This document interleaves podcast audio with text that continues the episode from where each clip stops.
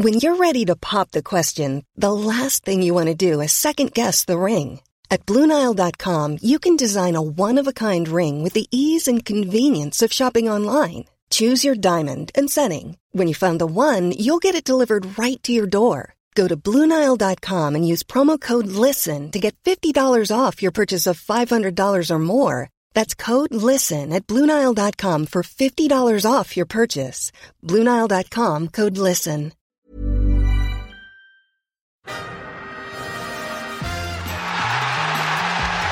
رامزديل ماذا فعلت يا رامزديل تشاكا استرجعها تلعب هنالك مع إيميل سميث.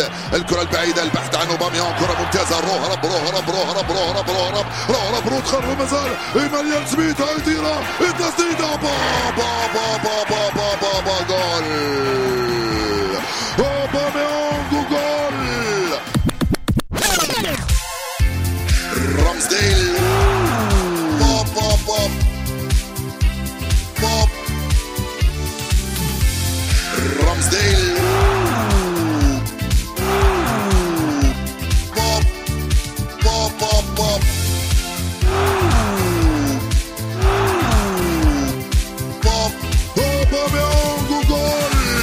This is Arscast Extra. Hello and welcome to a brand new Arscast Extra, as always, with James from Gunnerblog. James, goodly fucking morning to you.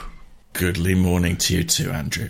Goodly morning, and ha- and you can tell from my voice it was a goodly evening as well. Yes. Um, and goodly birthday Thank for you. yesterday. Thank you. Happy birthday to you. Was that was it your wish to have "Happy Birthday" sung to you by Gollum from the Lord of the Rings films? Because if so, How did you know? I How just did made it come know? true. Look, we'll talk about that in a second. It's a goodly morning. It has to be a goodly morning. We won the North London Derby, and I know that people are going, hang on a minute, hang on a minute. You said there'd be a jingle if we won the North London Derby. I think I said that. I think I mm. remember saying that. And usually the jingle is a goodly morning jingle, but this time it's it's very slightly different. It's a variation on a theme, if you like, and it's based mm. on something that was doing the rounds last night. I don't know if you saw this. I'm sure most people have, but there was a a little compilation of footage of Ian Wright doing the Premier League uh, production coverage of the game, along with Glenn Hoddle, who looked very, very sad, and Ian Wright was not sad. And I'm going to play a bit of what Ian Wright, uh, how he reacted to the various goals. So let's play this first. It's too easy. Oh, go. Yay!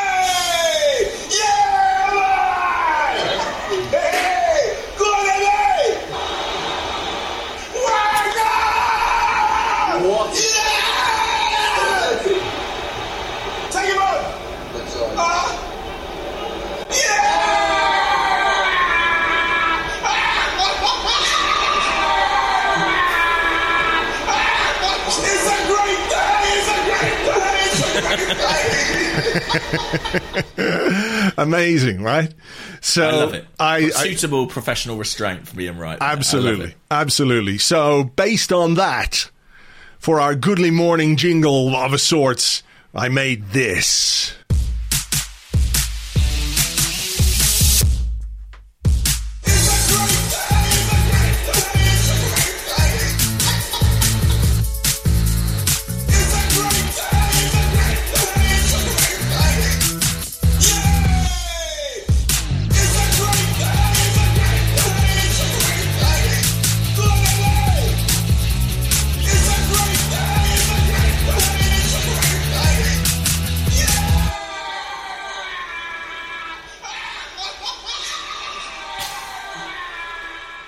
There we go.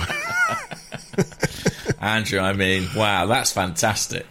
Released on iTunes, will be number one. Yeah. I suspect. I mean, you know, that it, it's. I was bopping along in my chair. Yeah, it's good. He it was to love that. It was one of those I was uh, I made it and then I listened to it about ten times myself because I I liked it so much. It came It's together really catchy. well. Yeah, it's very It's good. Very catchy. It's very good. But look, it was a it was a, an amazing day yesterday uh, because well, you know, we won And I have to say, it was it was kind of a weird day in a way, uh, also because um, you know it was my birthday and I was kind of nervous and anxious about the game and all that kind of stuff. But but fifty is the kind of number which gives you a bit of. Um, you know, a bit of introspection, a bit of pause for thought. It's a fairly big round number, you know, and it's been a weird year.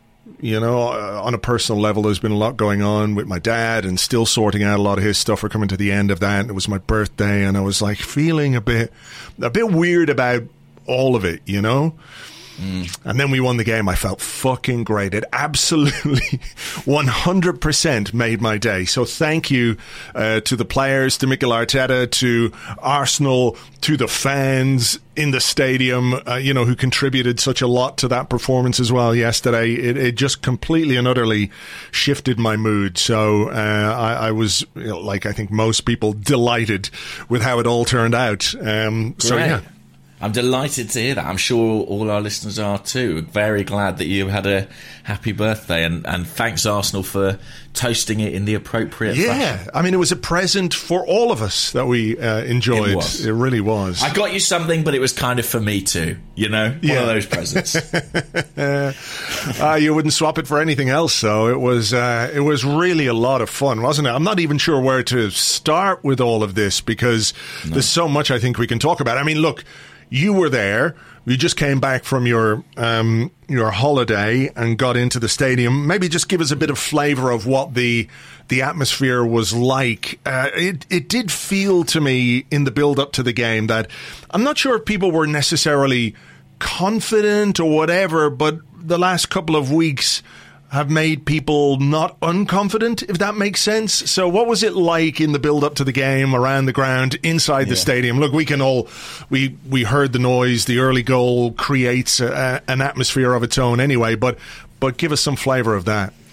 Well, I, I think you're right. I think that what had happened in the past couple of weeks to both teams really had played into that confidence. I mean, not only had Arsenal's form upturned a little bit, um, Spurs had, you know, some of their cracks in their team had become evident as well. Uh, but it's still quite the swing. Let's not forget. At the international break, they were top and we were bottom. Um, they had won three from three. We had lost three from three. We now sit, albeit only in tenth, above them in the Premier League. Uh, so quite dramatic turnaround. But there was a, a little bit of confidence.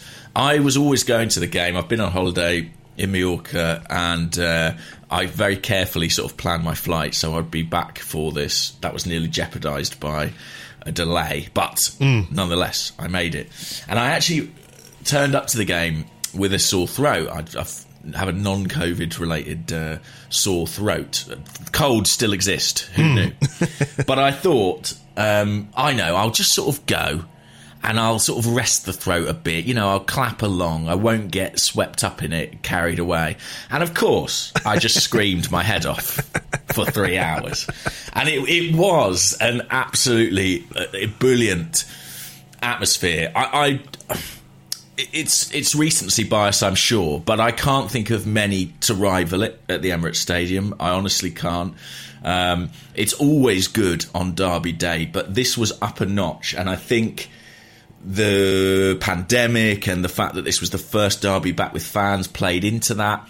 I'm sure the good results against uh, you know Norwich and Burnley and maybe even Wimbledon did too. They engendered a bit of belief, but it was raucous from the streets to the concourse to the stands to the bars before the game. I mean, you know, the, the songs were reverberating around kind of the corridors of the Emirates Stadium long way before kickoff, and a two for one deal on beer, which ran I think up until three thirty p.m., helped certainly get people in the ground and in the mood. Yeah. um, and it was just electric, to be honest with you. I mean, it was it was added to as well by the fact that the teams, because of COVID regulations, now don't come out the tunnel together. So it, they they come out separately.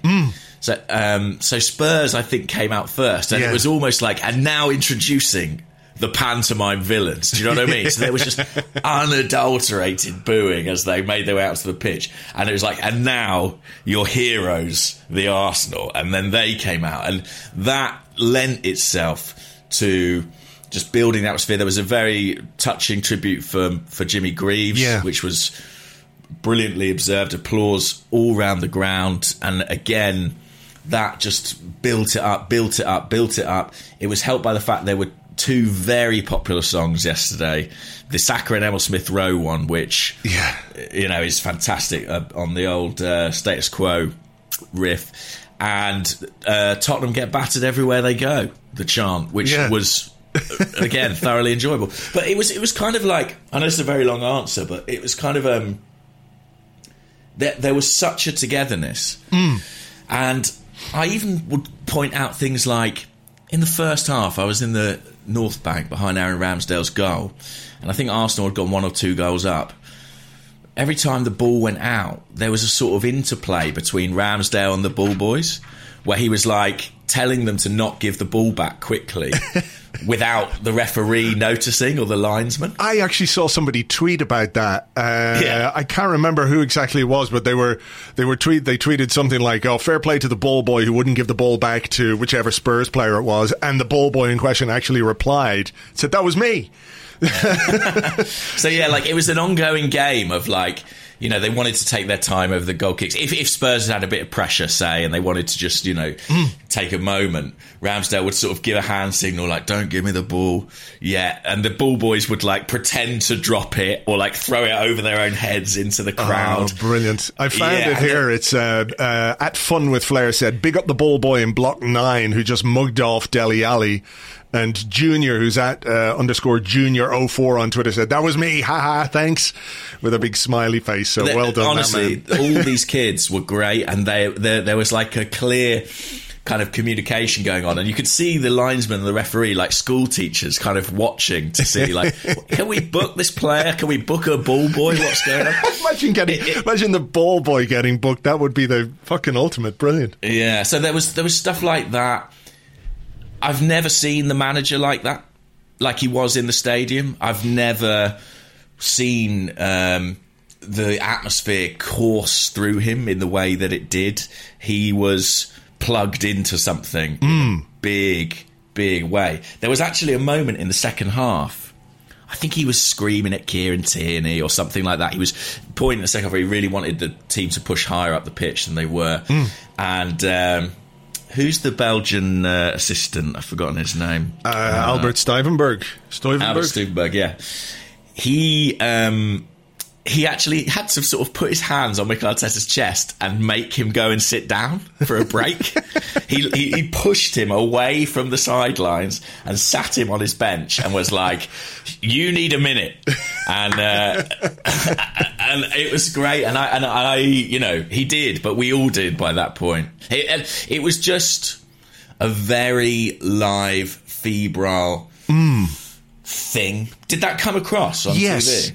It, it really did, and I know it's a poor substitute for actually being there, but you can always tell when there's a when there's a good atmosphere and when there's something happening. And you know, I think that it, what, what you say about Arteta is really quite interesting. Um, because you could see that and all week and maybe for the last couple of weeks he's talked up this thing about a connection between the team and the fans and I think it's worked out really well for him. I mean, some people will say, well, look, he's just trying to do a bit of PR, a bit of, you know, manage the situation because of all the criticism. And I'm sure that there was an element of that to it. I mean, what else can he do when he was in the difficult predicament that he was in after the first three games of the season and there was so much criticism? But I think he was building something for this game. I think he wanted that extra whatever percent it is that a crowd who's right behind the team can transmit from the stands to the players on the pitch for an, uh, an occasion like this. You know what I mean? I think there's something quite in that and and you know, maybe did we talk last week or the week before um, about you know what he said about the the best 10 days or 15 days Yeah. of his life. Remember, we had a little bit of a chat about that, and it felt a bit strange at the time, but it's hard not to think that he had, like you know, uh, you just said about Stuivenberg making making him go and sit down and have a minute. Yeah. I think maybe that was the the sort of longer equivalent of that, where I think something perhaps has changed or clicked within him. Um, Mm-hmm. And I know we're only talking about three games, and I know we're on a high after a North London derby, but you can still see things and sense things and feel things, and, and his reaction to.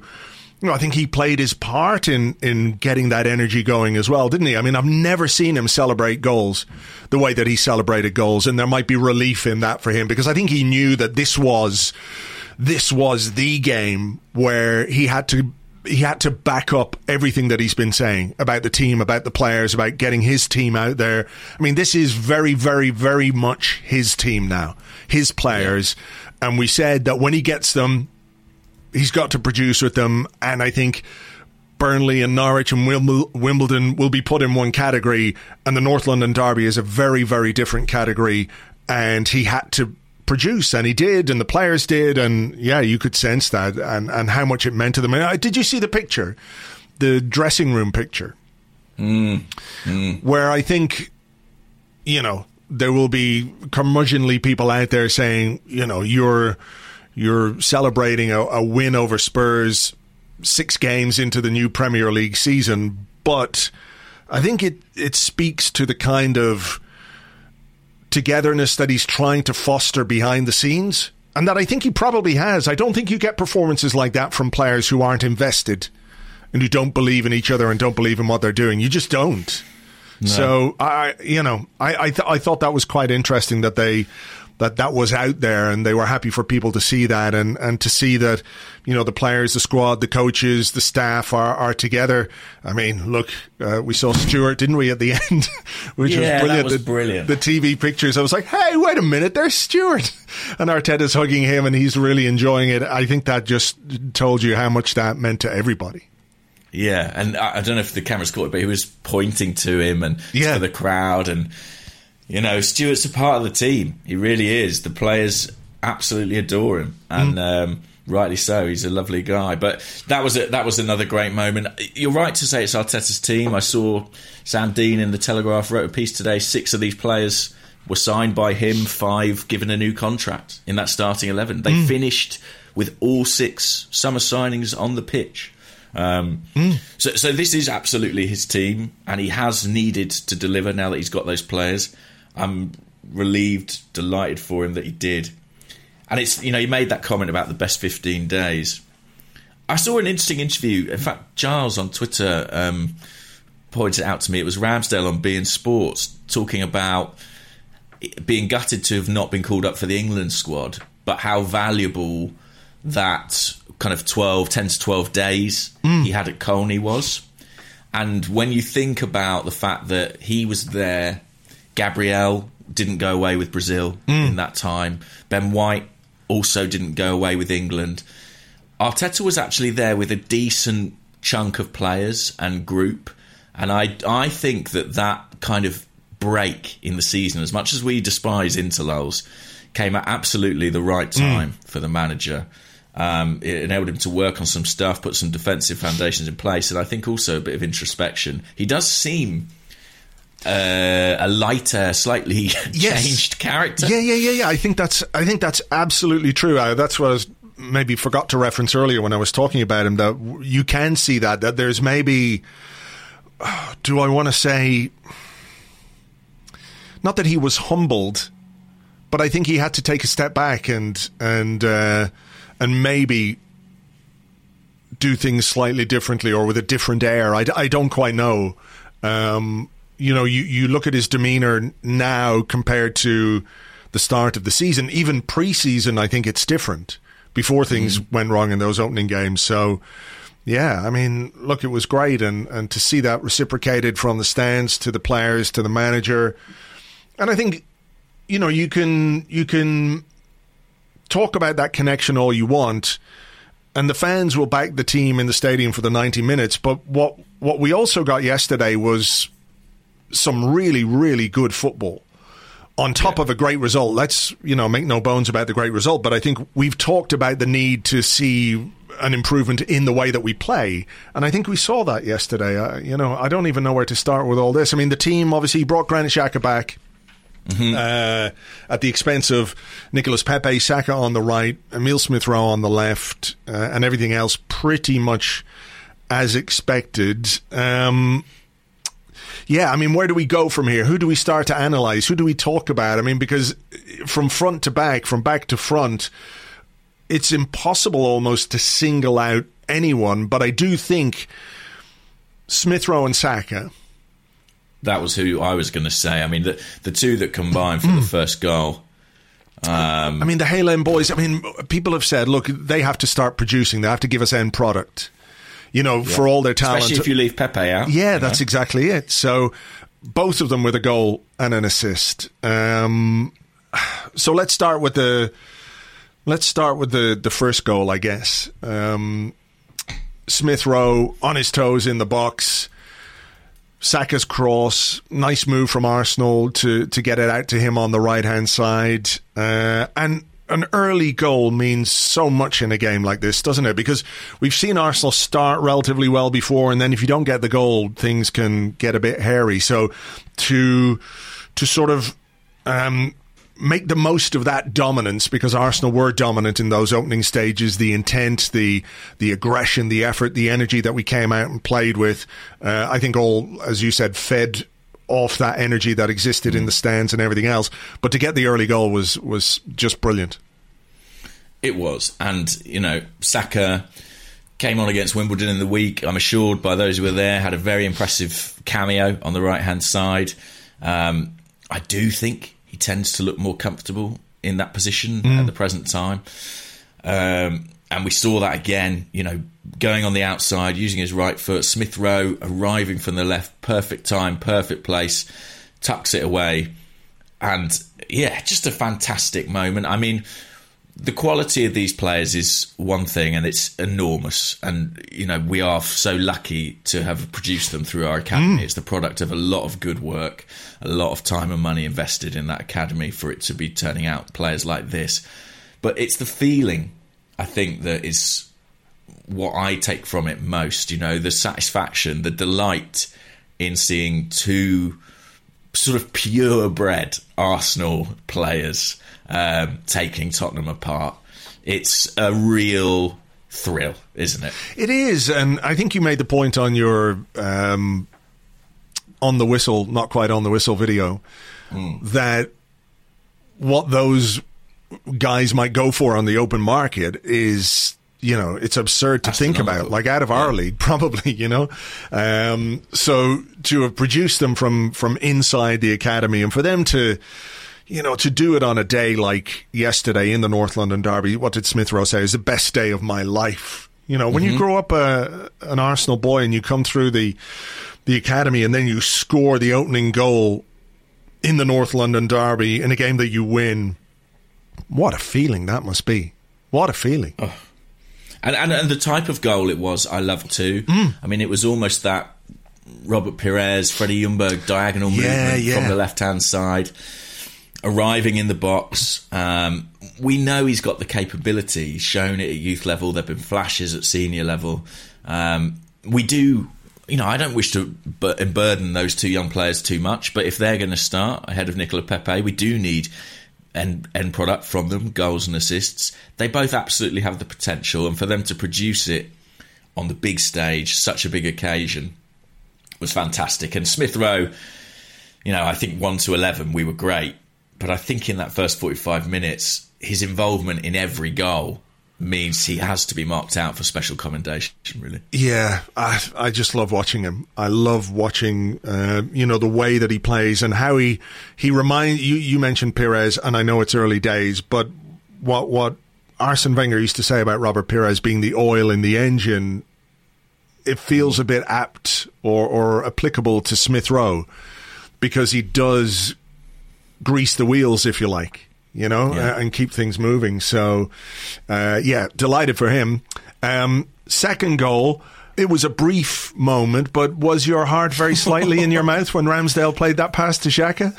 Just a bit, just a bit. I mean, as I said, I was behind that goal So, and actually, uh, to give Spurs the smallest amount of credit, I think they made it quite tricky for us to play out from the back at times. Um, and I think there was a very conscious decision to look long at other points, particularly later in the game. Um, but in this instance, yeah, Ramsdale goes for the pass into Xhaka. I think it was. Uh, I think it was a mistake, to be honest with you. I think he was almost under too much pressure, but he does very, very well, and he he, he, he turns it from a situation where you might be looking at conceding a goal to one where Arsenal are in a position to go up the other end and score. I, I, will be fascinated to know what Mikel Arteta thinks of that moment because it encapsulates, to a certain extent, the risk reward mm. element of playing out from the back. You know, I don't know if it's brave or stupid to play the pass that Ramsdale did, but because it invites so much Spurs pressure, when Arsenal escape, there's a break on and there are opportunities. It is, yeah. I mean, how do you find the balance? Uh, Yeah. I suppose you would ideally want a safer pass. You know, uh, particularly uh, to a player like Granit Xhaka, who has in the past been uh, robbed in situations like that. You know, under less pressure as well. I think he's know. had he's had passes played into him where he's had a, a bit more time and still ended up losing the ball. So credit to him, he did he did well. I think it's a borderline foul, to be honest, but Same, same. uh, I'm not complaining. Uh, from there, though, I think it's it's just sensational uh, attacking, counter-attacking play. Tierney into Aubameyang is a great pass. Aubameyang's flick around the corner to Smith Rowe is just perfect, sumptuous, and I think we've heard people suggest that Aubameyang can't do that. He can't link Yeah. play. He Yeah. can't play with his back to goal. He can only operate in the penalty area, etc., etc. I don't think, I don't ever think that's been true. I mean, maybe you could make the argument that, that Lacazette is better at that than he is, but it's not to say Aubameyang is incapable of it. Um, it's a brilliant uh, flick around the corner. Smith Rowe's first touch is just, uh, I could put it in a frame and just sit and look at it like uh, a beautiful painting in an art gallery. It is perfect, perfect. Uh, and I do think his pace is slightly underrated as well, you know, because the defender was getting nowhere near him. He's got a sprint on him He for does. sure. He really does. Uh, in the way that, again, to mention Freddie Ljungberg did over sort of 10 to 15 yards, Mm. I think Smith Rowe has that little bit of explosion. I just wanted to quickly touch on Aubameyang. I talked about us going long from the back quite frequently. In the course of the game, he competed in 16 duels. That was uh, a team high, joint with Bukayo Saka. And he he competed in eight aerial duels, winning 75%. wow, I did notice that. Yeah. Eric Dier and Davinson Sanchez, two big lumps. And I think it part the quality of the kicking helps, and the height that he gets, and it, it gives Aubameyang a chance to actually get a run and a spring. Um, but he did brilliantly, and on that point of sort of posting up and being the centre forward, Yeah. you know, he has been criticised. Some would say unfairly for that. Uh, previously, I thought he did it brilliantly Yeah. on this day. And yeah, look, it's a great finish from the goal. But for me, it is that touch from him that really makes it. You know, it's it's what suddenly releases Smith Rowe, and of course, you know, Smith Rowe does a lot of good work there. If you watch it back, I'm actually just watching it now. So Xhaka turns his man or men, as it were, uh, and he uh, gives it to Tierney uh, to Smith Rowe. Smith Rowe then lays it off to Tierney.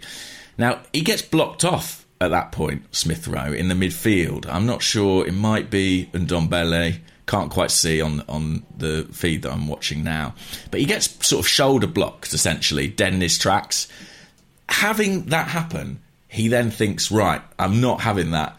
And he sprints, you know, 20, 15 yards. And by the time he receives the ball, he's Yeah. separated 10 yards away from that man. It's pretty explosive stuff. And then he's got the pe- presence of mind. Once he gets into the final third, Aubameyang, classic centre forward stuff, just hangs back a bit. And yeah, beautiful pass off the left foot, finish Yeah. off the left foot. What about this? into the far corner. What about the celebration? Very uh, familiar looking celebration, wasn't it? yeah, yeah. I think uh, I don't think that's coincidence at all. To be honest with No. you, I think Aubameyang is a man who relishes these occasions, relishes these kinds of atmosphere, knows that these are the moments where you can become iconic. And, uh, you know, he produced a little iconic moment of his own and Yeah. a, a lovely tribute to Thierry up in the stands, looking Yeah. very handsome indeed in that uh, retro Arsenal kit. He sure was. Number 14 on his back, kneeling Yeah. down. Yeah, we've seen that before. That is for sure. now, can we please, please spend some time talking about how fucking hilarious the third goal is? Because I genuinely think that Harry Kane falling over, gifting possession to Arsenal, um, watching Arsenal counter really efficiently. I think uh, that that has to be mentioned. The Odegaard pass into Smith Rowe, Smith Rowe's pass right into the path of Saka. Like he didn't have. Mm-hmm. W- one of the things that frustrates me most about football is a player. Let's say a player is overlapping, and there's a pass onto him, and he has to stop and check to take the ball, and the ball is not played into his path you know, so he can keep running and, and gain that little bit of advantage. It drives me mm-hmm. mad.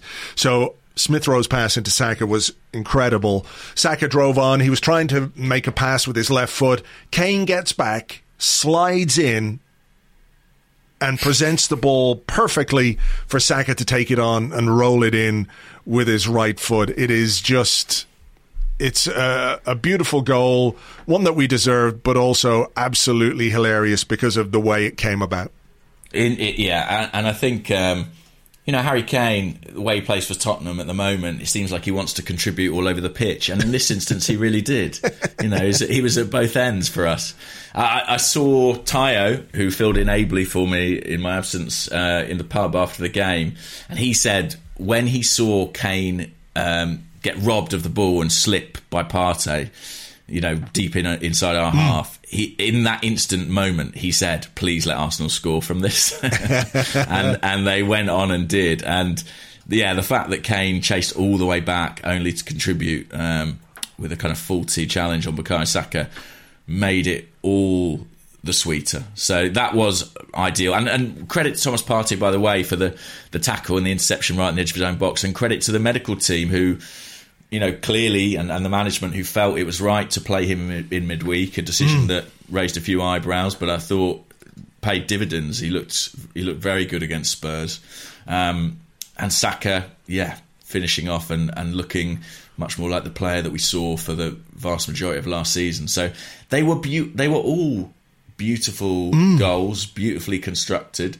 Something I forgot to say about the second one actually is that when Aubameyang goes to strike it, Martin Odegaard's arms go out in celebration Yeah, almost before he hits it.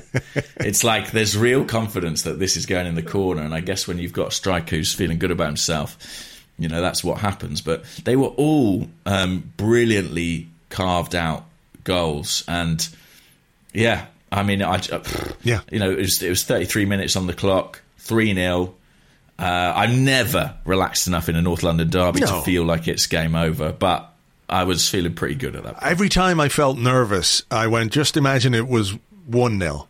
And then I was like, ah, 3 0. Yeah, that's, that's, that's a lot better. I like this on the Discord from Hector's Headband, who said, I know it's early days and all that, but is the assist for the third goal already the best of the season? I mean, the precision, quick thinking, and belief in Saka to apply the finish was first class from Harry Kane. Uh, I wonder, is there a, a, uh, a compilation, a collection, uh, a website of best goals scored when someone you dislike intently falls over. I know, uh, you know, there's the John Terry slip for that one um, in that crazy game at Stamford Bridge.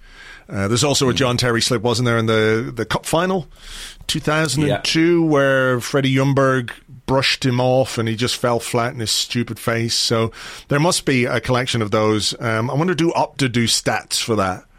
Like X splat or whatever it is, you know, that the most falling over that an, an opposition player can be. I, I really enjoyed as well.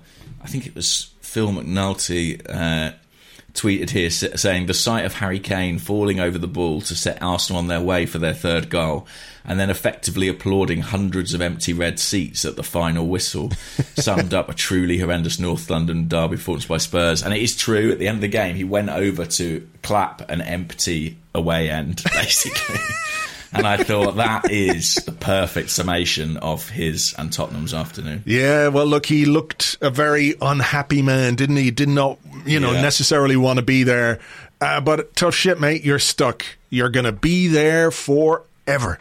Uh, so yeah, I'm I'm very very pleased about that.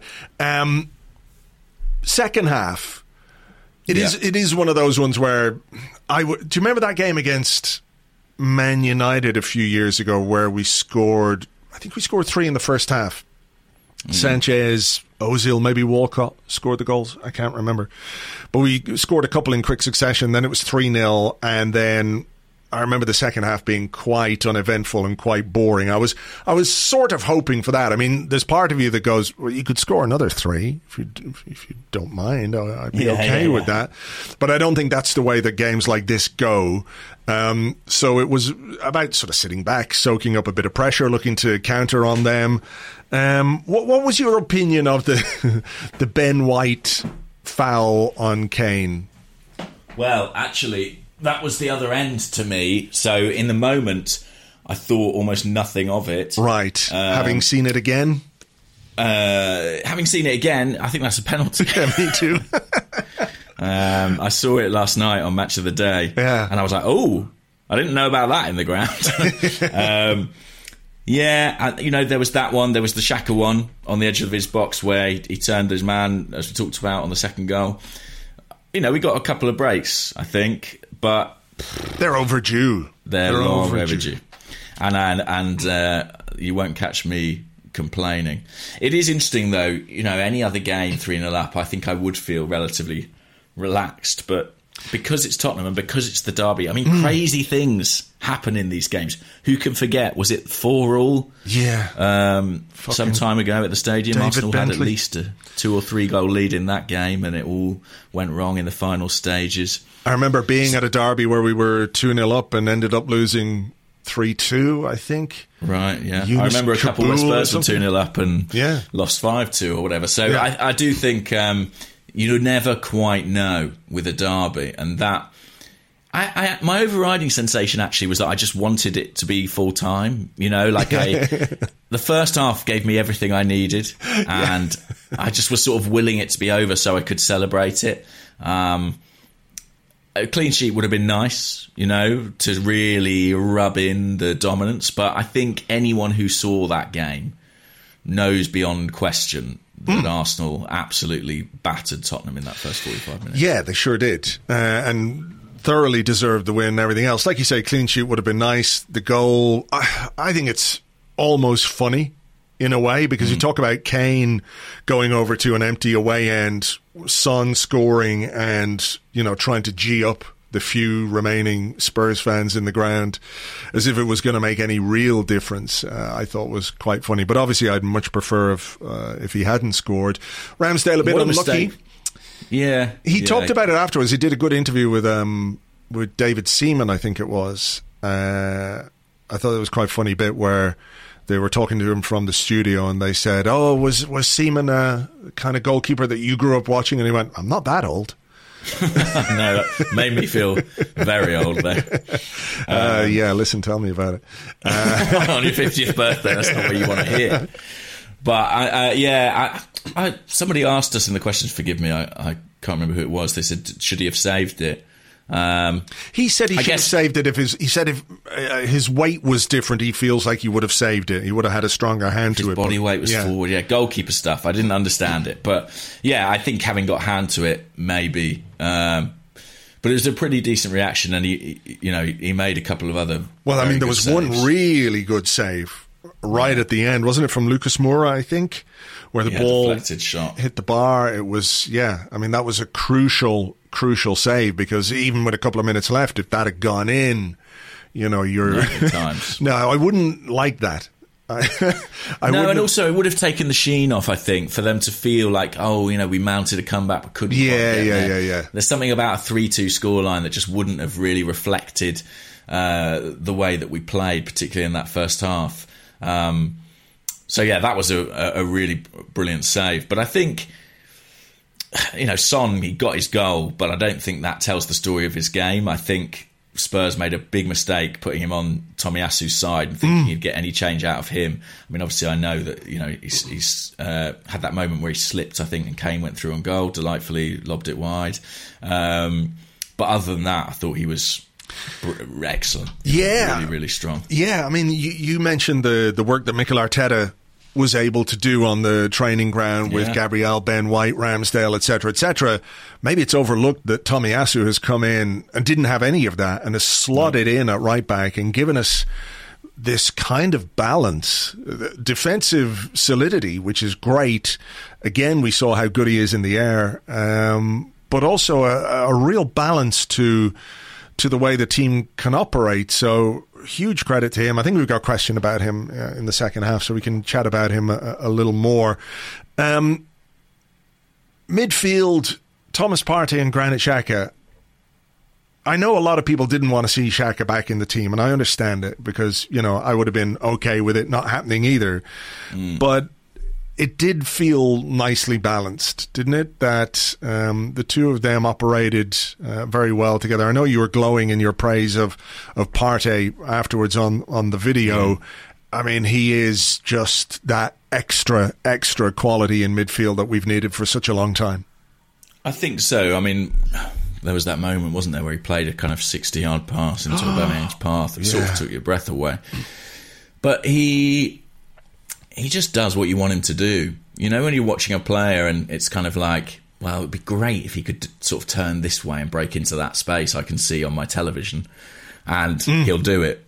Um, uh, he really is top quality. I think he could play in the best Arsenal teams. You know, I really do think that, and I think for for a, club who are outside of Europe, to have a player of his caliber is a, a real bonus. I mean, he he hopefully he'll get European football soon because he's definitely someone who deserves that stage. Um, but I, I- think, yeah, I, I think he was brilliant. I think having Xhaka next to him. Listen, we can't have the whole Granit Xhaka conversation again because it would be every week. But I do think that amidst the justified criticism of him for his sending off, I think it was a, sometimes a little overlooked that his partnership with Partey has, in general, been very strong. And I almost felt like with quite a young team, it was almost like having sort of parents on the pitch, you know, like two guys who are 28 and 29. Xhaka's 29 today, I believe, um, who absolutely know their job inside out. Um, in Xhaka's case, not a perfect player, a flawed player, but a very uh, decent central midfielder next to Thomas Partey, who's this massive talent. And I think that they dovetail quite effectively. And that's not always been easy to find, especially with Xhaka. You know, he's had a lot of partnerships that haven't worked. So I think we've got something good there. Um, I wasn't particularly surprised that Arteta went back to it in the end.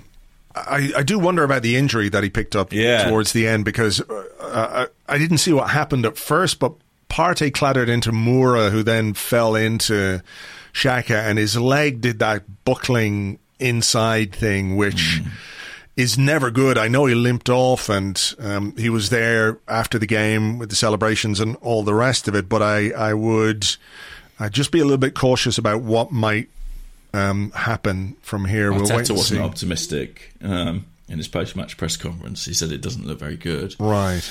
So yes, that would be a shame um, because I think he and he got a good reception when he went off. You know, I think uh, he did he did that Xhaka thing of sort of going some way towards redeeming his latest misdemeanor with a very good performance. Um, so yeah, I, I- hope he's not out for too long. But I thought those two, yeah, they were kind of like it's kind of like having stabilizers in the team in some ways. You know, they just underpin it. A bit. Yeah, I, th- I think we've talked about everyone um, but Martin Odegaard. Who yeah, which would be a huge oversight. it would be because I think I, I watched him yesterday, and I'm so happy that we signed him, and I'm so happy that we were able to sign him, and that he, you know, was willing to come, I guess, you know, to a, a, team which isn't operating in the Champions League, which is what he would have got at Real Madrid.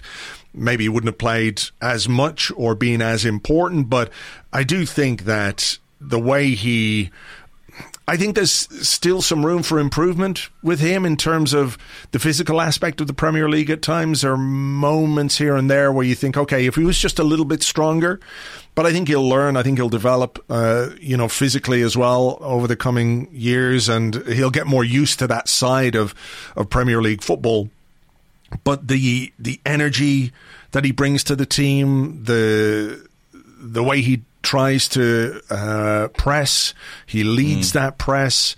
Um, I, I, was just so impressed with him yesterday. Uh, some of his passing was superb as well. He was involved in the build up to the goals. Another player, a bit like Smith Rowe when we talk about oiling the engine, you know, a link in that, you know, in that chain of counter attacks which brought us the goals. And I think there's been a conversation around the club this summer about leaders and leadership, and you know we lost David Luiz, who was a big figure in that regard, and you know Arteta came out, or was it Edu? In fact, forgive me, who came out with the kind of five names of. Uh, you know, Leno, Aubameyang, Xhaka, Partey, Lacazette. These mm. are the kind of senior players we're looking to lead the side. But I, I think that um, while some of those players have been relatively absent from the first team, certainly in the league, I, I think that what Edu said overlooked, maybe because he didn't want to apply too much pressure on these young players, the fact that there are players among this young group who are outside of that five who are leaders in their own way. And I would include Odegaard in that bracket, mm. certainly. Yeah. I would probably I would probably put Ramsdale in that bracket as well. he's a but, he's a personality, isn't he? Really? Yeah. Like, uh, these guys, they're only 22, 23, but some of them are very experienced, and some of them are big personalities. And I think Odegaard. I think he's a. I think he's going to be a top player. I really do. Mm. I think increasingly you look at that transfer and it looks like daylight robbery to me in terms of what Arsenal paid.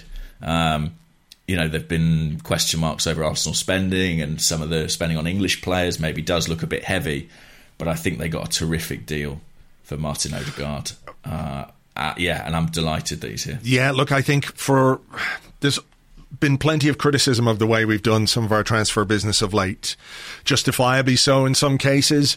But I think getting Odegaard on loan last January was a really, really smart piece of business and signing him for that kind of fee, even in this market, I think is is really good business. So, uh, yeah. you know, he, he was. I, I, thought he was brilliant in the mm. first half. I, yeah, I, I really did.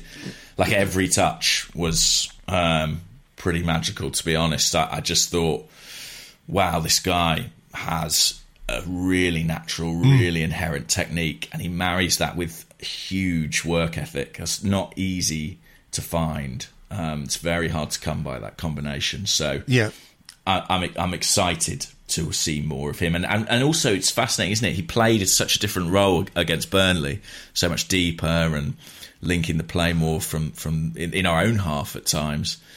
There's a lot he can do, and I think I think there's more to come still. For sure. I mean, I think his technical quality is obvious, and it was noticeable just before the first goal that he was playing quite wide right at times. Mm. Behind Saka, uh, allowing Saka maybe to drift in field a bit, but also to to give the team that balance when Tomiyasu comes inside that sort of interior um, position that he takes up. Odegaard was playing uh, on that right hand side, but look, he does it all. He works hard. He's got the technical quality.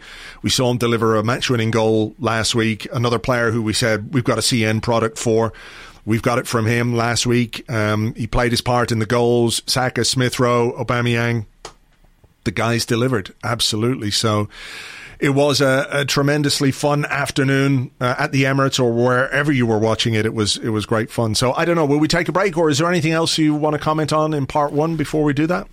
Just a couple of things. Just to go mm. back to Arteta's thing about his 15 days, and you know that being the best hmm. experience mm. of his football life. I wonder if he's had a better experience on a football field as a manager than he did yesterday.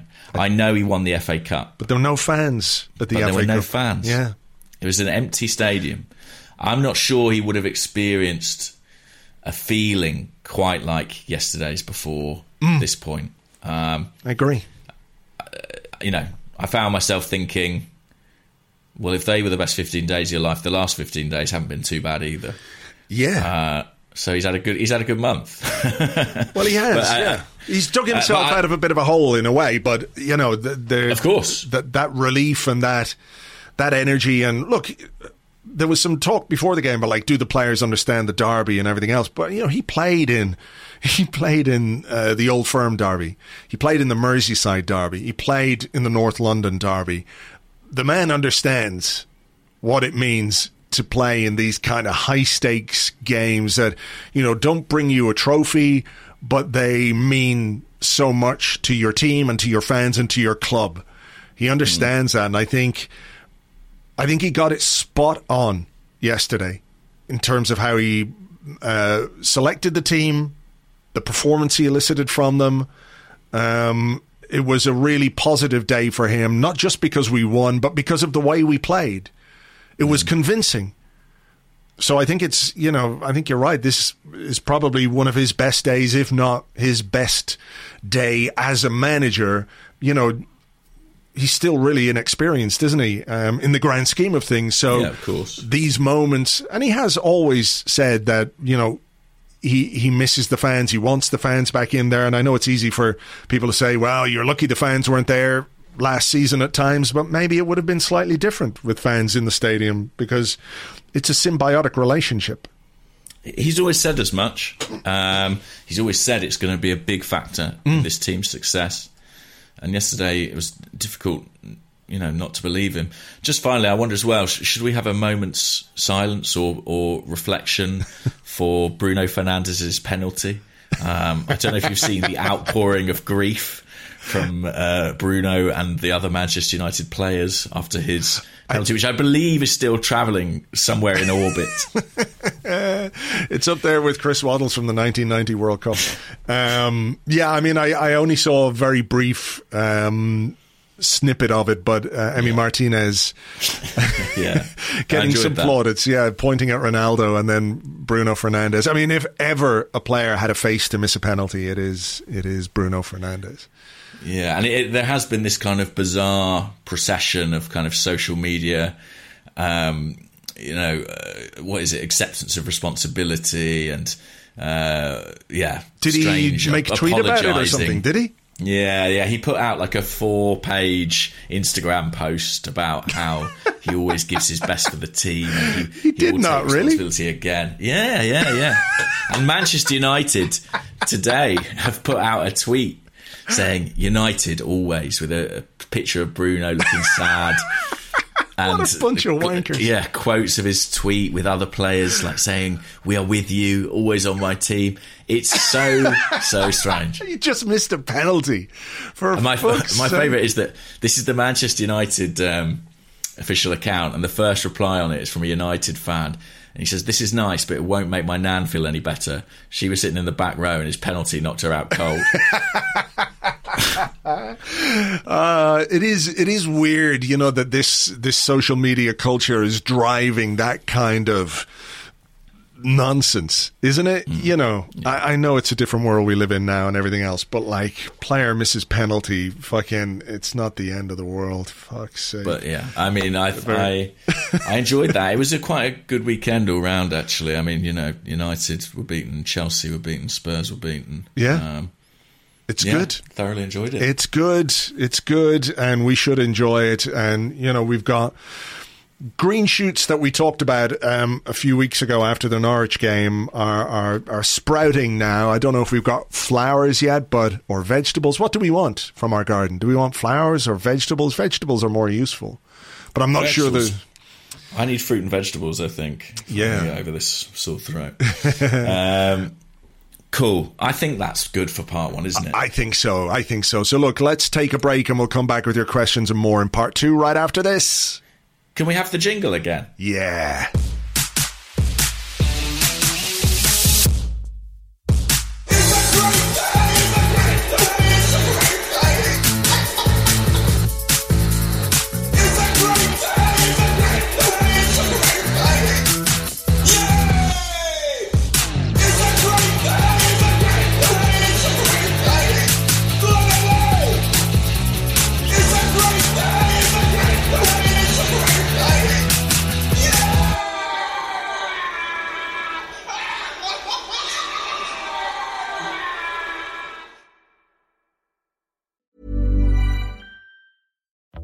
Life is full of what ifs. Some awesome, like what if AI could fold your laundry?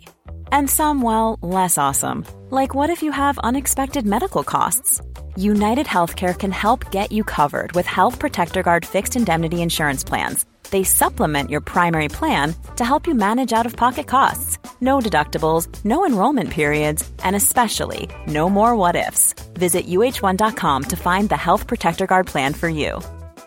Quality sleep is essential. That's why the Sleep Number Smart Bed is designed for your ever evolving sleep needs. Need a bed that's firmer or softer on either side? Helps you sleep at a comfortable temperature? Sleep Number Smart Beds let you individualize your comfort so you sleep better together. JD Power ranks Sleep Number number 1 in customer satisfaction with mattresses purchased in-store. And now, save 50% on the Sleep Number limited edition Smart Bed for a limited time. For JD Power 2023 award information, visit jdpower.com/awards. Only at a Sleep Number store or sleepnumber.com. Welcome back to the Arscast Extra. This is part two of the show where we answer questions that you send to us on Twitter at Gunnerblog and at Arseblog. Also on the Arseblog Discord chat server, which you get access to if you are an Arseblog member on Patreon. Before we get into the uh, meteor questions, James, a lot of people have been asking us this. They're looking for some clarification because I don't know if we've made it clear or not. So, for example, Tony Kent, who's at 2 0 down, says, Would you mind telling us what you really think of Tottenham? So, what what do you think of Tottenham? Hmm, well, I mean, obviously, you know, yesterday was uh, a good chance to get a good look at them um, and really kind of try and sort of develop a, a, a clear analysis on who and what they are. Um, and having ruminated on it on the sort of 24 hours since, I, I think I've come round actually to my original opinion. Um, so I would say I would say they're sh- shit. Why? What do you What do you think of Tottenham? I would also say they were shit, but then that begs the question: What do you think of shit? Have you ruminated on that sufficiently to provide That an is answer? interesting, and and believe you me, I had an opportunity to ruminate on that when I went into the Block Six men's toilets, and someone had. Oh, I don't know what had happened in there, but let me just say the door of the cubicle had come off, and there was fecal matter Oh, all over the inside of that cubicle. It was. It was like a bomb had gone off. and I and I saw that uh, only on Derby Day do you get stuff like that. And I saw that, and my immediate thought was, "What do I think about that?" Tottenham, Wow, someone put Tottenham in the cubicle and it exploded into the shit that it is. essentially, essentially. I think we've covered that then, have we? Yeah, thank you. All right, uh, that's all right. Uh, okay, let's get on with the questions. Do you want to go first, or will I go first, or how, how do you want to play this? Um, I tell you what, there's been a few sort of questions that are a bit like, "Ooh, was it that good?" Ooh. So, so I I think that we should sort of get that out the way. All right. So, Joe, I'm not picking on you, Joe, who's at Red and White 11, says, We've seen a few games now under Arteta where we've been scintillating in one half and less so in the other. Games usually have phases, but how far away are we from keeping that high level up for a whole game? And is this a fitness or a mentality issue? That's one of the softer ones, to be fair to Joe. Um, do you? Does it worry you that we didn't uh, maintain that level of performance for the 90 minutes? No, like I said to you, I was looking for a really boring, uneventful second half, to be honest. I would have hmm. preferred more goals, obviously, but it's about controlling a game and managing the game state. And I think if you, you know, what happens if Arsenal go for it in that second half and leave a bit of space for Tottenham to score early, and then it becomes a bit more hairy if they score early and then they score another one. You get criticised for for not being smart, for not trying to negate the strengths of, of the opposition. I mean, I think there's a wider point about us needing to play like that more consistently, and I think that's true. You know, it was encouraging to see us play that well in the in the first half, but we need to see it more often. Um, but I don't really buy into the like I saw Graham Souness talking on on Sky Sports afterwards, and he was so miserable about everything. It was just like, I never really knew that he was a Spurs guy. You know, yeah, he started his career there, and even referred to them as we. So I know. that had sort of somehow escaped me yeah. until this point. So we're, we're sort of damned if we do and we damn and damned if we don't. You know, if we play well and dominate Spurs, it's because Spurs are terrible. Fuck off. We were really good. They can be terrible and we can also be really good at the same time. And I think that was true about the way I that we think so. played in that first half. You know, energy, commitment, precision, uh, attacking verve. We took some risks that paid off. We we you know we spoke at length about that second goal and what a brilliant counter attack it was. You know, so Arsenal played really really well, and we didn't allow Tottenham to play uh, in any significant way in that first half. I mean, they were just. I mean, they were bad. They were just lumping the ball upfield. Um, there was no midfield to speak of, which is very um, agreeable if you're an Arsenal fan. It's good to see that they just bypassed that entire area of the pitch and left it open for us. And when you've got players like Odegaard and Smith Rowe and Partey in there who can do what they do, uh, you know, it makes your life easier. But they made some changes as well at, at, at halftime. They made two changes.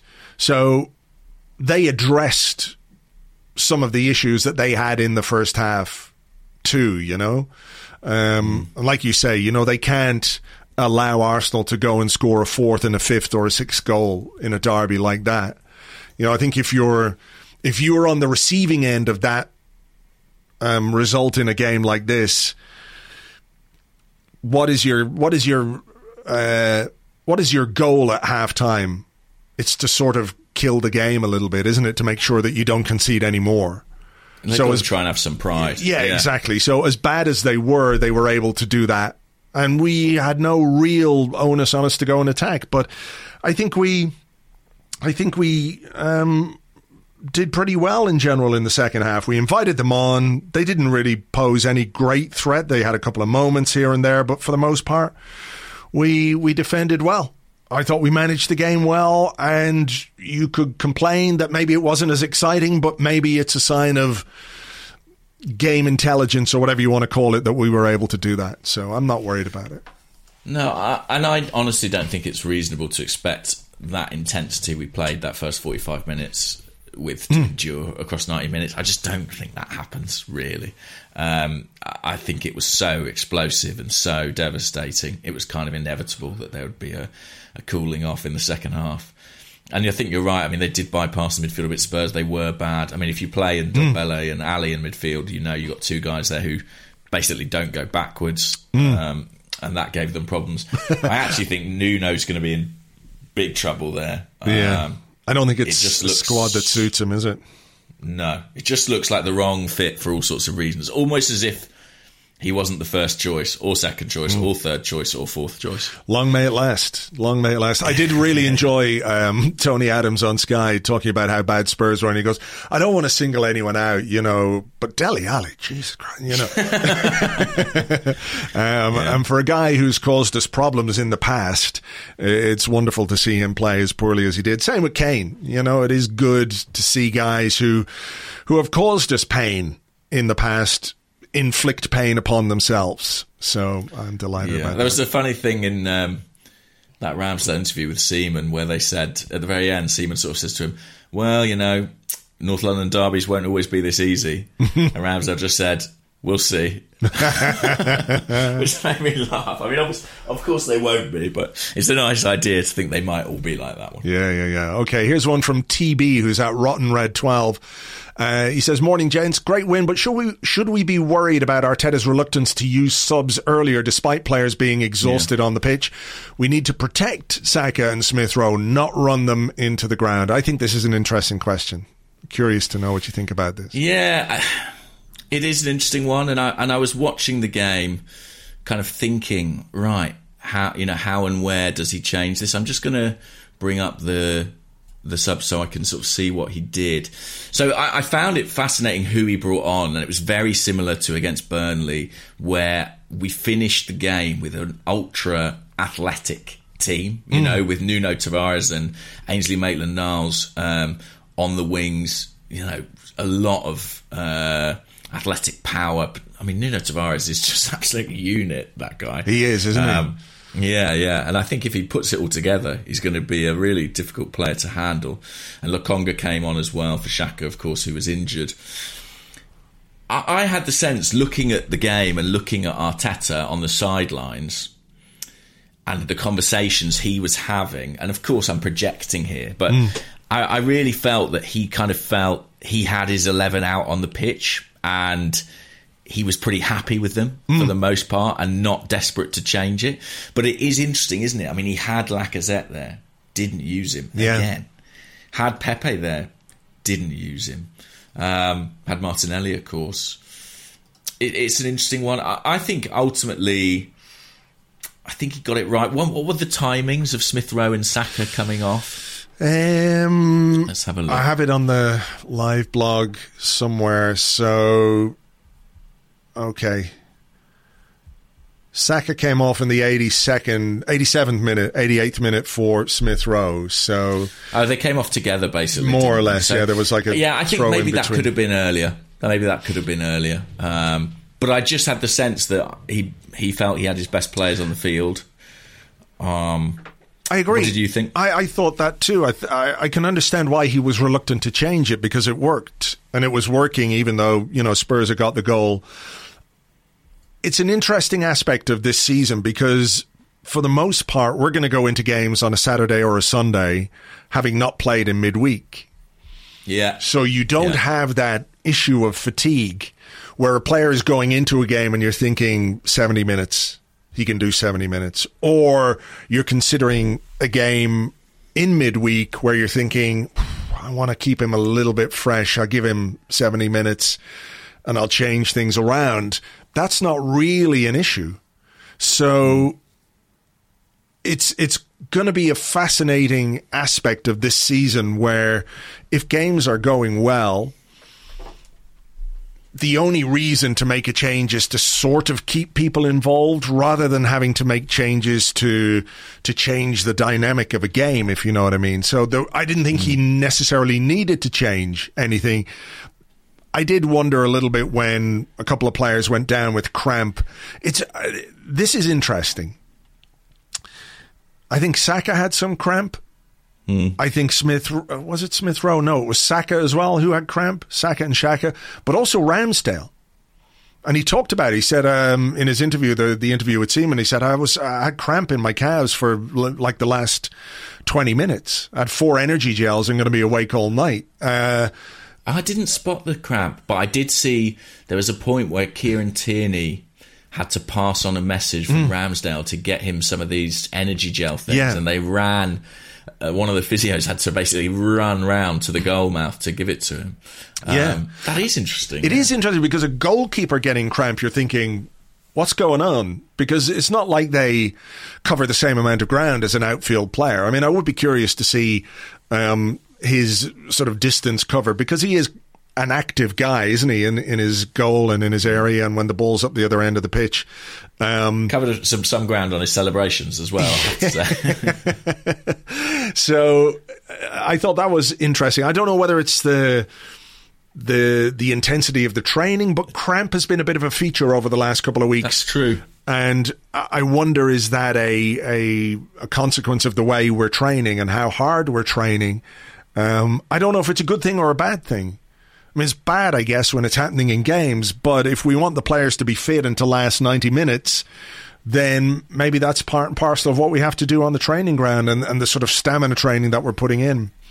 Could be the weather. yeah, I'm not an hot expert. Weather, maybe they're hot weather. Maybe they're growing physically into the season. Um, ma- Maybe I'll take a look into it. I think it would be an Hmm. Yeah. interesting piece, maybe. But yeah, that, that's a very good point. I mean, it has been a trait uh, in our games recently. Hmm. So.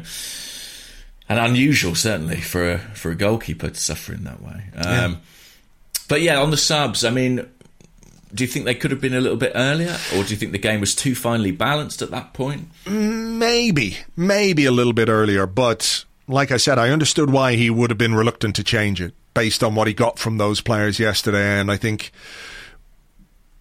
maybe he was hoping they could finish out the game. You know, Yeah, I mean, he had to make an enforced change as well Yeah. first. Let's not forget. I don't think he would have. I mean, maybe Xhaka would have come off because it was his first game back after a significant break. But generally, if Xhaka starts, he stays on. Um, So maybe having lost one of his changes to that, he was a little bit more cautious. Again, I I'm not overly worried about this, and some will say, well, that's because we got the result. Um, but I, I, I think I understood his tendency to err on the side of I've got a team out there who this is working for, and ultimately, you know, Bukayo Saka and Emil Smith Rowe do now have six days of recovery, which they would not have got last season. yeah, yeah, yeah, yeah. I think it's your go. I think it is my go. Let's have a look. Um, never ready. He knows it's going to happen, and yet he's never ready. It's absolutely incredible. You're like a substitute that doesn't have his shin pads in and his shirt on and all that kind of stuff. Um, here we go. Rata- uh, Ratan Postwala on Twitter says some of the reasons behind Aubameyang's lack of goals last season were undoubtedly our structure, our style, our lack of creativity. Willian, he mentions as well. But are we underplaying the importance of an audience? An audience for one of football's greatest showmen. He looks renewed and refreshed this season. I think it's. I think there was a lot going on for him last season. We've said this before. There was the perfect storm of all the things um, that that saw him produce such a low goal scoring tally compared to what he normally does. You know, the the team not playing particularly well, the enforced absence um, for personal reasons, being ill, all of those things. I I was hopeful.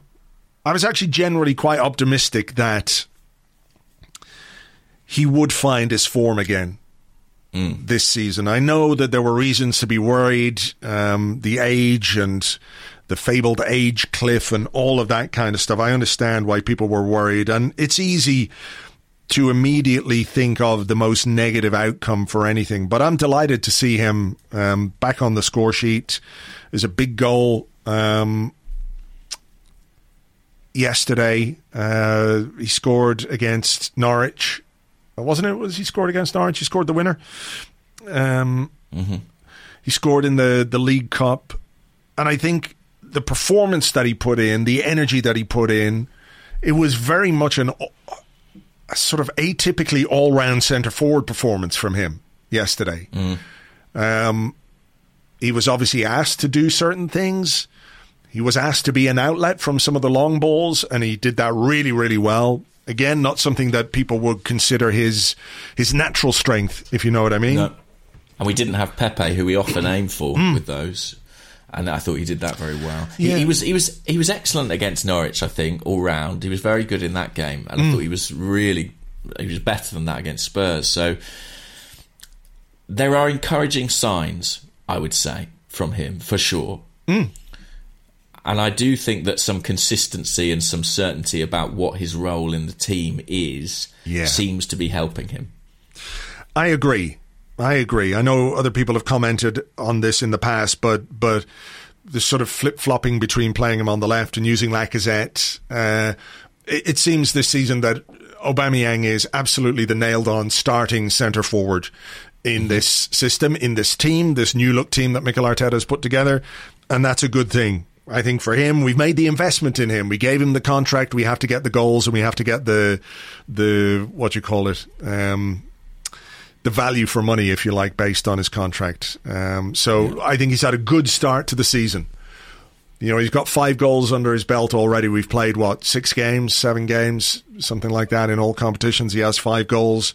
He hasn't played in all of those games because he missed a couple of them at the start because of the COVID thing. So it's a good start to the season. And I can see, it's easier to see now how he is going to score the goals that we want him to score, isn't it?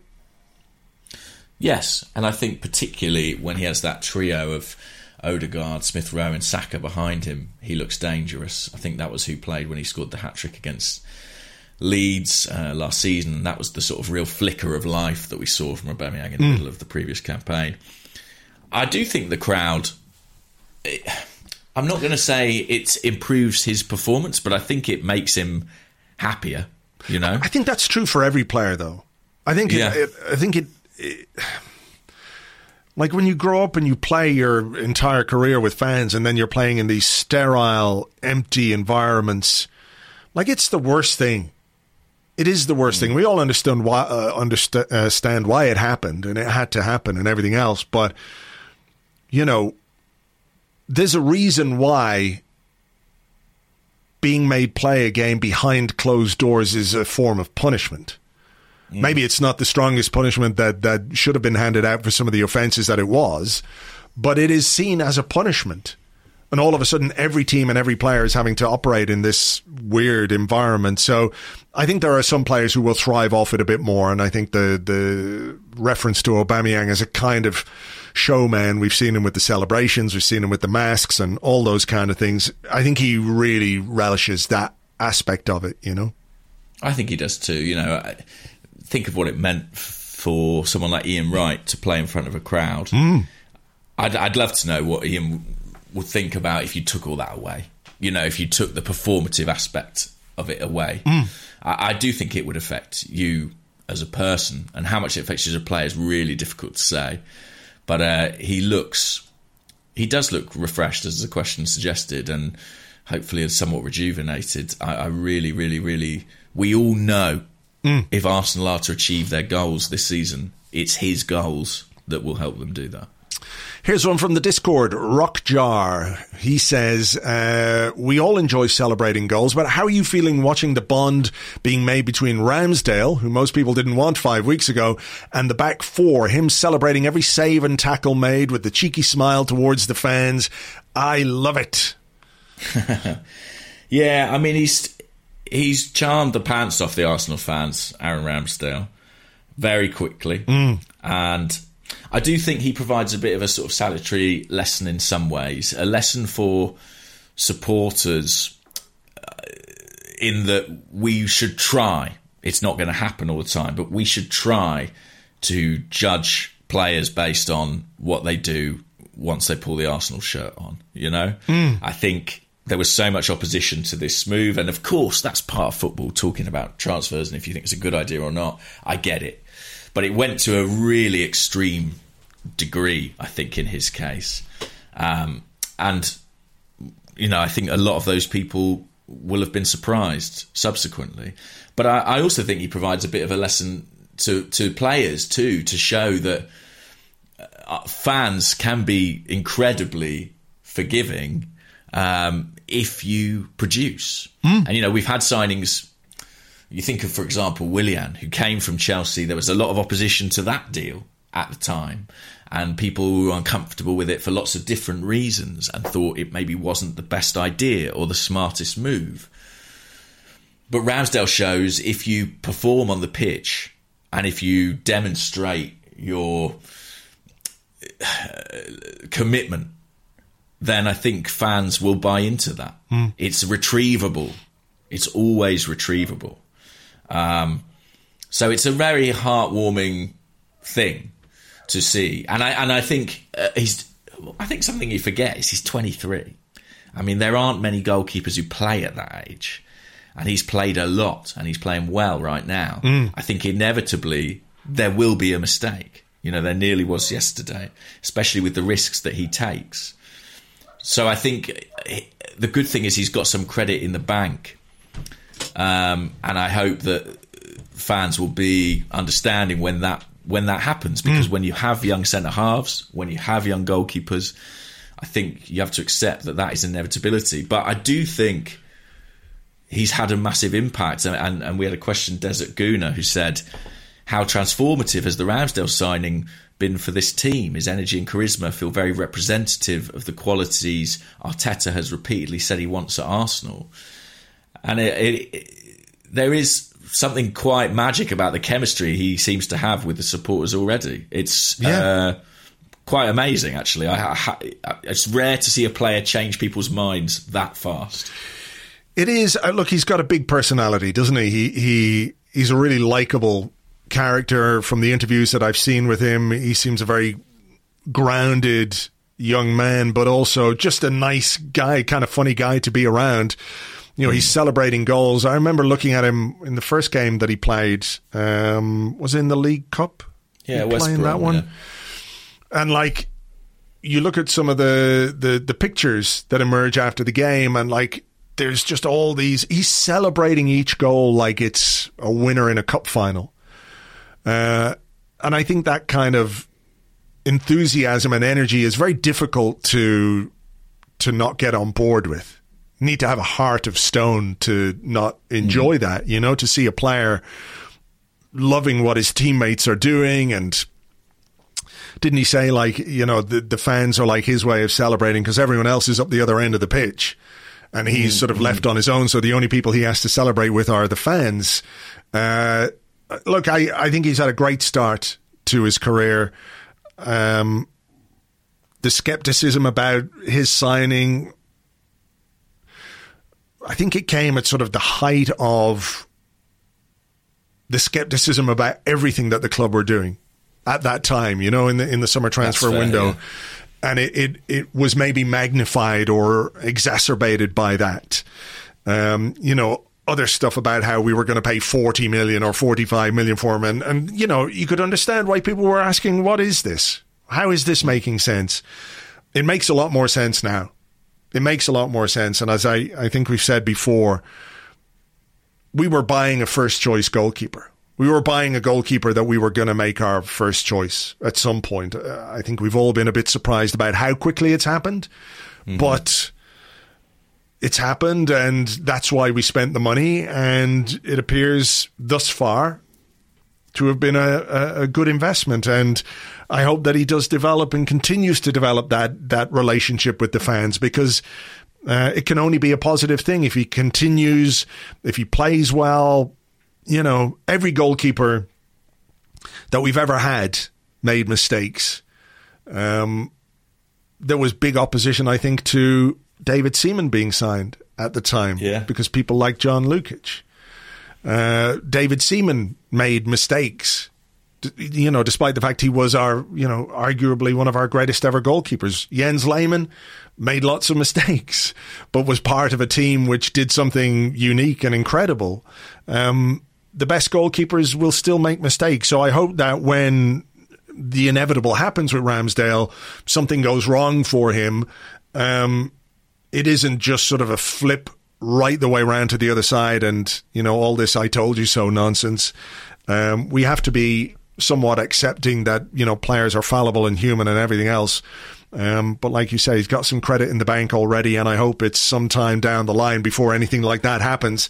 Uh, I've I've just really liked what I've seen from him so far, and I think the energy, the point about the energy, the character, the personality that he brings to the team, it's different. It's helped us view this team in a in a different way after a very traumatic start to the season, and I think it's it's a it's a real positive aspect to what's gone on.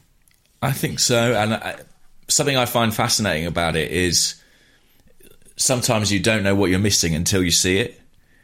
Like, I don't think anyone would have identified, oh, we need someone at the back who's this big, ebullient character who, you know, is kind of vocal and dominating. It's not something people were talking about particularly. And then when you see it on the pitch, you suddenly understand, ah, yeah, we haven't really had that. And I, I'm not. That's not something. that Maybe it's just me, but that's not something I was conscious of or crying out for. But when you see it, you recognise it, and you're like, ah, this feels familiar and good, and something that teams require. I mean, I was really interested by Leno yesterday. I was sort of watching him because I I saw on the telly that the German manager was there in the stands, and there'd been a bit of talk, hadn't there, in the German media about him potentially coming back in. And I was watching him; he seemed in pretty good spirits. I mean, everybody did. There wasn't any kind of sulking going on. I mean, uh, he went over to Ramsdale at the end of the game, and you know there seemed a bit of rapport between them. Do you think that it's kind of clear going forward about the number one? Do you think it's Ramsdale's now? Yeah. Yeah. I don't really have any doubt about that. Uh, yeah. I mean, that's, you, you don't pay 24 million pounds, whatever it was, for a second choice goalkeeper. You just don't do it. Um, It was always a question of when it was going to happen, not if it was going to happen. Um, I think goalkeepers are a particular kind of personality anyway, aren't they? They they they sort of understand uh, the predicament the other one is in. Um, Of course, I don't think Leno is going to be happy. Of course, he won't be happy. He shouldn't be happy. Um, I don't think he's going to be happy. Um, you know, losing his place. I don't know when he's going to get it back. But uh, if he can back up Ramsdale for the time that he's here, then you know, I think that's part of his job as well as a senior guy in the squad. He'll probably move on in the summer. Maybe he'll move on in January. It depends what we can do in terms of uh, another number two goalkeeper. But uh, I think it's Ramsdale's now. There's no question about it. And if he's not back in in January, I mean, he's probably going to want to move Leno, isn't he? You would think. I mean, he's a guy who wants to be playing. He's 29, German international place, a World Cup in little over a year's time. As crazy as that seems. Am I right about that? Yeah, it's Next Christmas. No, yeah, November, isn't it? There, thereabouts. Yeah, so he's not going to hang around too long. So that will be an interesting one. Um, but yeah, I, yeah, credit to Ramsdale. I think he's had a, a really good start. All right, let's do another uh, few quickly if we can get through a few because I know Yeah, we've been going yeah, a while. Uh, okay. Let, what about this one? Looking forward a little bit. Um, it's from Mork on the Discord. And Mork says, Do you think we have a chance of going on an unbeaten streak between now and the November interlull? We play Brighton away, Palace at home, Villa at home, Leicester away, Watford at home in the league, and then Leeds at home in the non televised cup. Yeah, I think we said this a couple of weeks ago that the the fixtures after the North London derby lend themselves to going on a bit of a run. Uh, it's not going to be easy. I don't think it's. I don't think we're in a position a position where we can take anything for granted. Brighton have had a great start to the season, haven't they? You know, so Yeah, yeah. Can go top tonight, I think. I'm right saying. So, you know, you can't underestimate anybody in this league, and you can't underestimate anybody when you're Arsenal right now either. So it is an opportunity, but um, I think we're going to have to work as hard as we did against Spurs yesterday to get the results in these games. That is the baseline performance. Uh, but what I think we've shown over the last few weeks is that we do have talent in this team. There is a there is a willingness to put in the hard yards, to do the running, to do the work, to do the chasing, the pressing, and all of those things. Like if the two games against Norwich and, and Burnley were, you know, in the category of hard fought, um, you know, that's what we had to do, and we're going to have to do that in those games. But I'm I'm more confident now, having come through these three games, and in particular yesterday, with the idea that we can produce. Um, It was very difficult to see the light when things were so so dark, um, particularly after the Man City game. But I'm, you know, it shows you how quickly things can change in football. But that's also a reason why we need to be, uh, you know, on our toes. We can't just sort of win the derby and then think we've cracked it. If we Yeah. let our standards slip, other teams will take advantage of that. So it's about maintaining it and about producing consistently, and hopefully, you know, Mikel Arteta and his staff can can keep everyone on their toes. Yeah, I remember being sat in this chair um, uh, in the international break and sort of saying, you know, it's only three games. Um, and I think having said that, you have to say the same after three wins to hmm. an extent. You know, it's only three games. But I think hopefully we as supporters feel much more on an even keel. Certainly the results are more on an even keel at this point. And crucially, we can see a way forward. I mean, was it after the Norwich game or the Burnley game? Mikel Arteta was asked if he saw any light at the end of the tunnel, and he he he spoke about the bright lights that he could see, and they were blazing yesterday in that first half. Yeah. and I'd love to see more of that. I think. Listen, it's time for me to roll out a cliche. There are no easy games in the Premier League. You know, every game has its challenges. Uh, Brighton is the next up, and that will be tough in its own way. But I am much more confident. Um, I was always optimistic, but I'm much more confident of our capabilities to, to go there and get a result, and that feels good. It even feels good to be in the top half of the table. You know, what what are our realistic aims for the season? Top six. Well, uh, I'm just having a look now. You know, we're only three points off that, and we play Hmm. Brighton next week, who are sixth at the moment. So these things just feel a little bit brighter today. Okay, here is one. Uh, oh my goodness, where is it? Uh, was it on the Discord? Okay, with a couple. Yeah, one from Lambe who says Thierry Henry had Daniel Ek sitting beside him at the game yesterday. You'd have to read something into that, right? It has to be a bit more than just two lads going to the game with a kid. And Alexander on the Discord says, How pointed was that very public chumminess between Thierry Henry and Daniel Ek? Any real world implications or just a, hey, Stan, look at this stunt? I have to say, I think more of the latter, to be honest with you. Hmm. Um, you know, Daniel Ek is insistent he'll be back when the Kroenkes want to sell. Well, I don't foresee that being anytime soon. And I think, yeah, of course, you know, that you pick your pick and choose your games.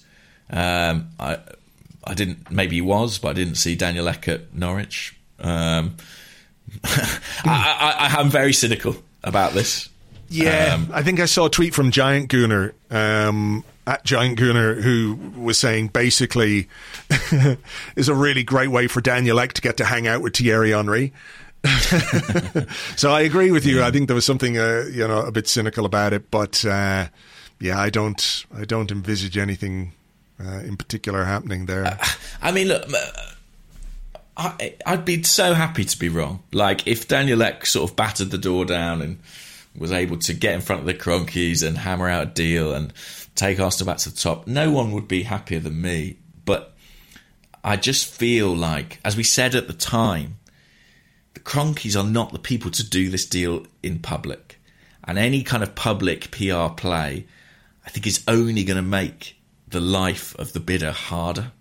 I just don't see them going for that. And and even the sort of stuff like yesterday, you know, getting picked up by the cameras, and I, I just don't think that will play well with KSE and make them think these are the guys we want to sit down with. I, I, I just don't see it. Um, but it, you know, listen, if he's an Arsenal fan. I'm sure he had a hell of a time. I mean, sure we'd all like to be up yeah. there in a box with Thierry Henry celebrating a derby win. Um, must have been a good afternoon for sure. He looked good in that shirt, didn't he? Yeah, he did. I mean, he looked very good indeed. He looked, to be honest, like he could still play. Um, it's tempting to get him down to the training ground, see what's going. All this talk of Jack Wilshere coming back. What's Thierry Henry up to? Did he have a contract? um, what about this? Um, Ed- Edie on Twitter said, with Odegaard currently outperforming Maddison, Tommy Yasu outperforming Emerson Royal, Ramsdale being very good. Is it fair to say that Mikel Arteta's talent ID is better than some random blokes on Twitter? I don't want to upset a random bloke on Twitter. You know?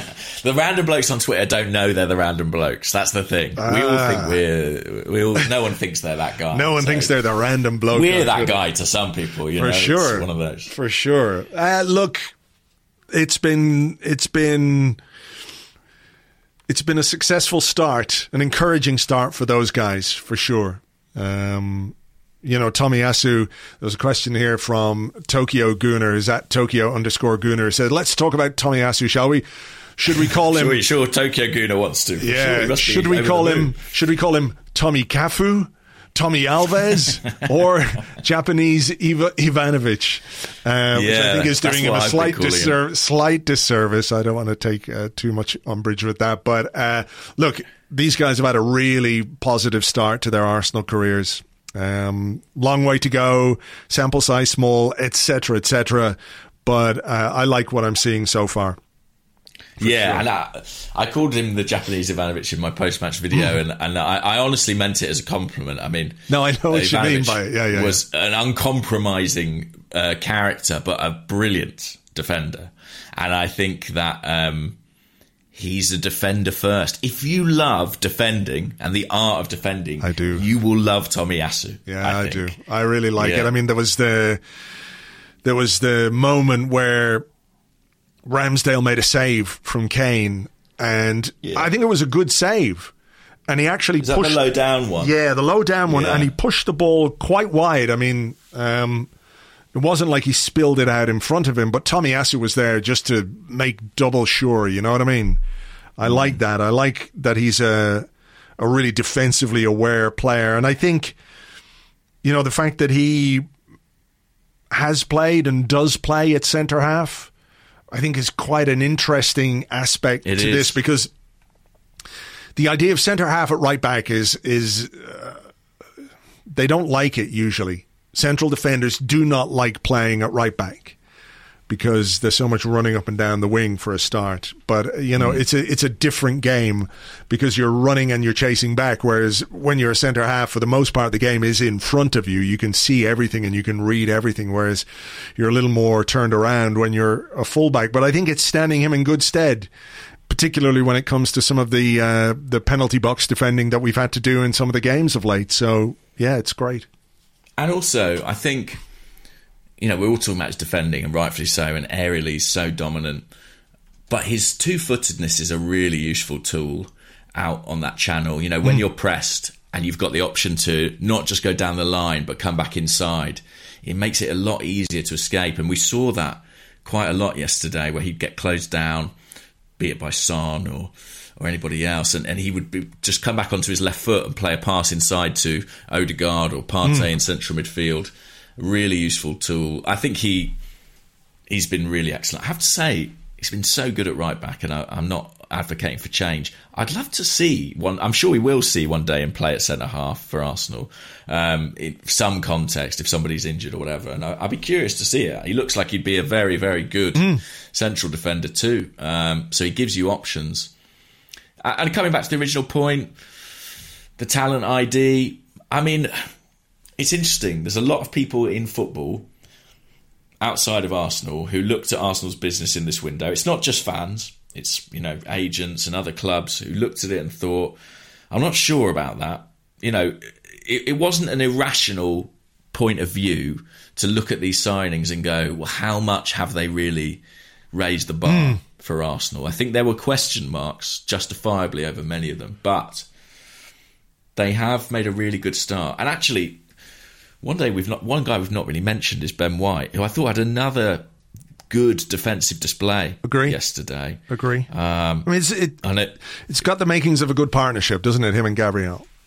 yeah, there's a balance. There's a balance, and and um, it is early days, and let's not get carried away. But so far, they all look like a good fit, and, and also I, I can't remember many occasions where a team has changed so many players or brought in so many players, and it seemed to work quite so quickly. Yeah, there was a question about that actually, if I can find it. Was it the one about Arsene Wenger? Yeah, official uh, Lorenzo, who's at Lorenzo Odwin, says Arsene was famously reticent about adding more than three players in a transfer window. Has football changed, or the players have become more intelligent, or was Arsene's opinion just never tested?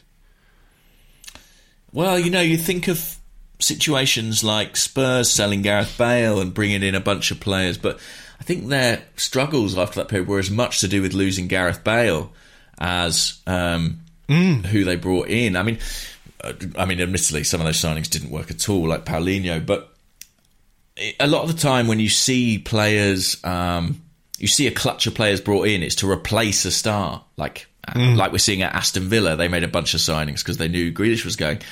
Arsenal didn't really have that this summer. In fact, far few players left than they intended, but they added a lot.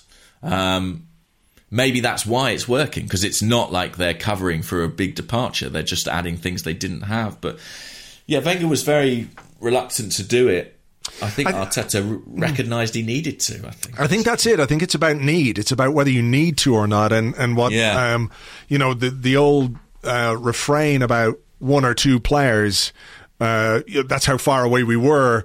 Was generally not too far from the truth under Arsene Wenger, where you could say if we brought in one or two top quality players in key positions, we could really improve this team. Now, he never needed to. I don't. Well, I mean, he did at one point need to bring in a load of players after the eight two. Um, But his, he- he'd become habituated then to Yeah. that way of doing business. You know. And it's not, yeah, I mean, we needed to. That's the reality. We needed to bring in uh, the the the number of players that we did. I don't think it's something you would necessarily do by choice all the time because you want to have a, a squad that you improve incrementally, whereas we had to kind of rip things up and start again, if you like, and, and have had to do that over the past 18 months or so. We've done a lot. Um, you know, there have been a lot of deals done inwards and outwards in, in the last couple of years to varying degrees of success, but we needed to. But it happens. It, really just depends how well you can manage that situation. Didn't Monchi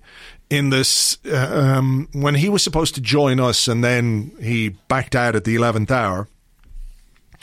I think he went to Sevilla and in that summer brought in something like ten players, mm. and they had a fucking great season. So it's not uh, set in stone, you know. Yeah, and I also think um, Wenger did do it when he absolutely had to. You think of 2011, the trolley dash, five mm. players in the final 48 hours of the window. To add to some players that he'd already signed that summer. Yeah, Oxlade Chamberlain and Gervinho, I think, had come in. So, you know, he, he did do it when he needed to. Um, and Arsenal needed to. They'd fallen that far. They needed to, you know, mm. make the squad younger, better. Uh, and so far, so good on that front. All right, well, look, we better leave it there because we've been going a long time, and we need to get this out for people to listen to, so they can uh, they can enjoy the the jingle uh, as much as anything else, as much true, as anything true, we've true. said. I think that's going to be the the key thing. But look, hopefully everyone is still basking in the enjoyment of the North London Derby. Hope you enjoyed the show. Thank you for being here. As always, it's much appreciated, and we will catch you on the next one. Have a very goodly morning. Bye bye.